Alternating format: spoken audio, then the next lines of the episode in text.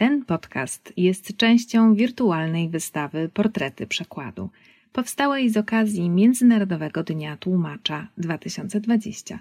Wystawa dostępna jest online pod adresem dzieńtłumacza.pl.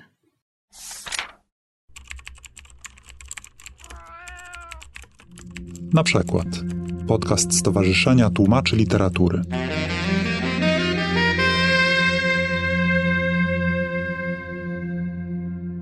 Tere, Anna Michalczuk-Podlecki, Matahak sin teile rääkida ühest raamatust Eestist, Mees, kes teadis ussisõnu, autor Andrus Kivirähk. Dzień dobry, dobry wieczór, Anna Michalczuk-Podlecki. Chciałabym Państwu opowiedzieć opowieści z Estonii. Autor to Andrus Kivirähk. Mees, kes teadis ussisõnu, czyli w naszym polskim przekładzie będzie to brzmiało człowiek, który znał mowę węży – Książka ma premierę we wrześniu. Mam nadzieję, że już teraz, w momencie, w którym Państwo mnie słuchają, już jest w księgarniach. Opublikowana przez wydawnictwo Mar Press z Gdańska. Autor Andros Kiewirach to taki bardzo wszechstronny człowiek pióra, pisarz, który od wielu lat jest także czynnym dziennikarzem i ma na swoim koncie wiele znanych, czytanych, dyskutowanych w Estonii powieści dla czytelnika dorosłego, ale także świetne powieści dla dzieci. Scenarzysta, dramaturg. Postać naprawdę warta zwrócenia uwagi. Jego książka, którą przetłumaczyłam dla Marpressu, to dla mnie taki wspaniały przykład estońskiego realizmu magicznego – wychodzi od planu realistycznego, bo dzieje się w średniowiecznej Estonii, na średniowiecznych ziemiach estońskich, które rzeczywiście w XIII wieku były kolonizowane przez zakon krzyżacki, przez osadników niemieckich i dokonywała się wtedy zmiana cywilizacyjna, ponieważ właśnie zakładano wiele wsi i ludzie zaczynali uprawiać ziemię, e, jeść chleb którego smak, jak się okazuje, był skandalem dla bohaterów powieści, dla ostatnich mieszkańców lasów i puszczy. I właśnie te plemiona ugrofińskie, no jak dzisiaj byśmy je nazwali estońskie, które zamieszkiwały lasy w powieści Andrusa Kiwierachka, nauczyły się od swoich starszych braci, wężowych króli, starożytnego języka, tak zwanej mowy węży. I tu pojawia się ta magia. Człowiek, sycząc odpowiednie słowo, potrafił przywołać na zabicie łosia lub zająca, jednym ruchem ręki zabić zwierzę bez bólu i mieć potem mięso dla siebie i swojej rodziny na długi, długi czas. Czyli podobnie jak e, północnoamerykańscy Indianie, którzy zabijali bizona i potem dziękowali Manitu za, za ofiarę, za dar.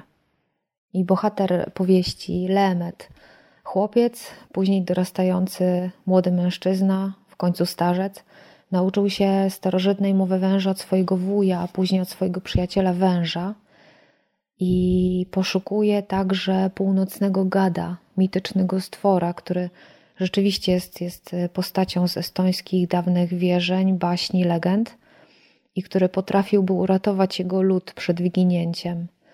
No ale niestety północny stwór zasnął, a obudzić go potrafi tylko słowo wysyczane jednocześnie przez dziesięciu tysięcy mężczyzn. A to się już nie może zdarzyć, ponieważ coraz częściej mieszkańcy lasu opuszczają puszczę i przenoszą się do wsi, zdradzają swój dawny sposób życia. I ta zmiana jest opisana także właśnie w powieści. Lemet podróżuje między dwoma światami. Jego ścieżki coraz częściej krzyżują się z drogami obcych, ludzi ze wsi, rycerzy, mnichów. I spotkania te potrafią być i śmieszne, i liryczne, ale najczęściej dramatyczne i okrutne. Powieści jest też wiele, wiele krwi, wiele przemocy, śmierci, rozpadu. Jest to moim zdaniem taka przewrotna baśń dla dorosłych. Z jednej strony można ją czytać jako niemalże powieść fantazy, skupić się na warstwie przygód, ale można też ją odczytywać jako aluzję polityczną, jako takie mrugnięcie okiem do czytelnika, który mógłby porównywać swoje życie do tego wspaniałego życia z zachodu, ale też jako, jako pewną parabolę, właśnie, jako tekst mocno symboliczny, Bo czymże jest człowiek, który poszukuje północnego gada i schodzący do podziemi, rozmawiający z wężami, jak nie pewną postacią z naszych snów, z naszych archetypicznych opowieści pełnych symboli i przenośni. A teraz troszeczkę jeszcze z, z warsztatu przekładania tej powieści. Pojawiło się w niej kilka takich elementów typowo estońskich, nad którymi musiałam się trochę namyśleć i podyskutować też później z redaktorami, ponieważ e, jak w każdym tekście są, są to pewne takie pojęcia kluczowe, które trzeba przekładać konsekwentnie, które potem niosą opowieść jak na sobie. Na pewno jednym z nich był właśnie północny gad, ponieważ stwór ten w języku estońskim nosił dosyć e, śmieszną nazwę Pyhja-koń, czyli północna żaba. To rzeczywiście jest postać z estońskich baśni, ale chodziło tutaj o takiego bardziej smoka, jaszczura, bazyliszka, jak się później okazywało też w trakcie powieści więc y, musieliśmy poszukać innego terminu. Ja chciałam tutaj uniknąć właśnie i smoka, i bazyliszka, ponieważ za bardzo się już teraz nam kojarzy z opowieściami dla dzieci. I patrzyłam także, jak to było rozwiązywane w przekładach, na przykład, bo powieść w ogóle była przełożona już na kilkanaście języków, jest przełożona na kilkanaście języków, więc porównywałam na przykład z tłumaczeniem francuskim i niemieckim. Po francusku było to La Salamandre, czyli też tłumacz chciał tu uniknąć skojarzeń właśnie trzeba tutaj szukać swojego kontekstu kulturowego. Po niemiecku jest to Nordlanddrache, czyli smok północnych ziem. No i wymyśliłam północnego gada. Wydaje mi się, że jest to nazwa jednocześnie trochę zagadkowa i trochę też groźna. I łączy w sobie i jaszczura, i węża, więc, więc jest taka właśnie trochę tajemnicza. Inne pojęcie które bardzo często pojawiało się w tej powieści i było dla niej często kluczowe, to his. Po estońsku jest to takie dawne, przedchrześcijańskie miejsce ofiarne, składania ofiar i właśnie może być to i głaz, i strumień, e, i święte drzewo, i grupa drzew nie ma tego opisu zawartego w tym słowie. W tym słowie jest po prostu święte miejsce ofiarne. U nas trzeba tutaj właśnie wielu słów i zdań. Po estońsku jedno, jeden wyraz his. I w trakcie powieści okazuje się, że w puszczy akurat w opowieści Lemeta był to święty Gai, więc tak ostatecznie przełożyłam.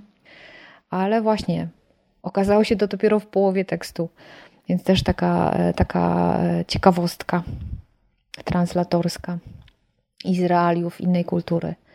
W języku estońskim, podobnie jak e, w niemieckim, angielskim, prawdopodobnie norweskim, nie znam, czyli w językach germańskich, a język estoński ma dużo naleciałości też z języków germańskich, pojawiają się bardzo często tak zwane keningi, czyli złożenia dwóch lub trzech słów, które później w efekcie dają nową jakość, nowe znaczenie.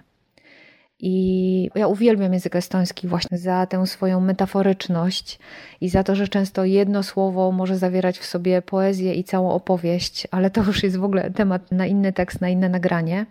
Ale tutaj właśnie pojawiało się takie słowo jak hietark. Tark to znaczy po prostu mądry, można też powiedzieć mędrzec, a hie to jest dopełniacz od his, czyli mędrzec świętych miejsc ofiarnych. Oczywiście chodzi o kogoś na, na kształt kapłana, no i tutaj musiał być to po prostu szaman. Także zdecydowałam się na szamana, chociaż straciłam właśnie tutaj trochę ten opis, że chodzi akurat o miejsca ofiarne, ponieważ w innym miejscu powieści pojawiał się Tuletark, czyli mędrzec od wiatrów. Ja tutaj nazwałam go szamanem od wiatru. Był to ktoś, kto potrafił zaklinać wiatr. Inną ciekawą rzeczą dotyczącą języka estońskiego jest to, że brak w nim rodzajów zupełnie. Nie ma ani rodzajników, ani w ogóle rodzaju i nie pojawia się więc to konsekwentnie ani w przymiotnikach, ani w czasownikach, ani w zajękach osobowych, jak u nas. A tutaj nie chcę też spoilerować, ale jedna z postaci w trakcie opowieści zmienia płeć, a właściwie okazuje się, że była błędnie brana za właśnie za płeć przeciwną. I mm, w języku estońskim ta postać ma swoje imię, I później, jakby w samej warstwie językowej, nie było żadnych problemów w momencie zmiany tej płci, ponieważ, no właśnie, rodzaj nie pojawia się ani w rzeczownikach, ani w, na przykład w czasie przeszłym, ani w zaimkach, ani w przymiotnikach, ani w imię słowach. Ale u nas oczywiście się wszędzie prawie pojawia rodzaj, więc musiałam się też bardzo namyśleć, jak to rozwiązać. I e, do połowy powieści, kiedy postać ta była brana za nie chcę tutaj właśnie zdradzać, za jakąś tam określoną płeć, to starałam się tak pisać e, jej wszystkie wypowiedzi, żeby nie musiała użyć czasownika w czasie przeszłym, ani niczego, co by zdradzało, ponieważ ona sama nie mogła, e, ta postać, mówić o sobie w jakimś konkretnym rodzaju, ponieważ to by się kłóciło wtedy z tym, jak postrzegają ją inni bohaterowie. No i w połowie, kiedy, e, kiedy już w końcu okazało się, jakiej płci jest ta postać, to mogłam już odetchnąć i nie musiałam tak bardzo się pilnować przy jej wypowiedziach, żeby przypadkiem nie użyła żadnego czasownika w czasie przeszłym. To pojawiło się zresztą też e, w, przy innym stworze, który miał swoje imię. Tutaj akurat chodziło o wielką rybę.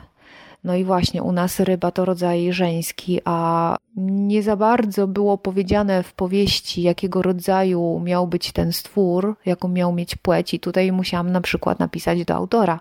Mówię, Andros, słuchaj, taka sprawa. Ten stwór, jak chcesz, żeby był w języku polskim, bardziej jako on, czy bardziej jako ona? Także to takie, takie właśnie genderowe ciekawostki z językiem estońskim. Tutaj jeszcze dopowiem, że tak samo zresztą jak w języku fińskim, nie ma różnicy nawet w zaimku osobowym w trzeciej osobie liczby pojedynczej, czyli i on, i ona określany jest przez ten sam zaimek. Naprawdę najbardziej równościowy język na świecie. Estoński i fiński. Tak jak wspomniałam, e, książka Andrusa to z jednej strony e, powieść e, troszeczkę historyczna, mieszająca się właśnie z realizmem magicznym, z fantazy, ale też bardzo często aluzja do współczesności. I tutaj autor, e, przymykając do czytelnika oko, często używał takich pojęć, które naprawdę nie mogły wtedy istnieć. Ale nie robił tego błędnie przez pomyłkę, tylko specjalnie, właśnie z konkretnym celem. I były to takie pojęcia jak na przykład naród, moda, postęp, czy w ogóle nazywanie kogoś Estończykami, Niemcami, Anglikami itd. Tak Trochę jest to taka baśń europejska.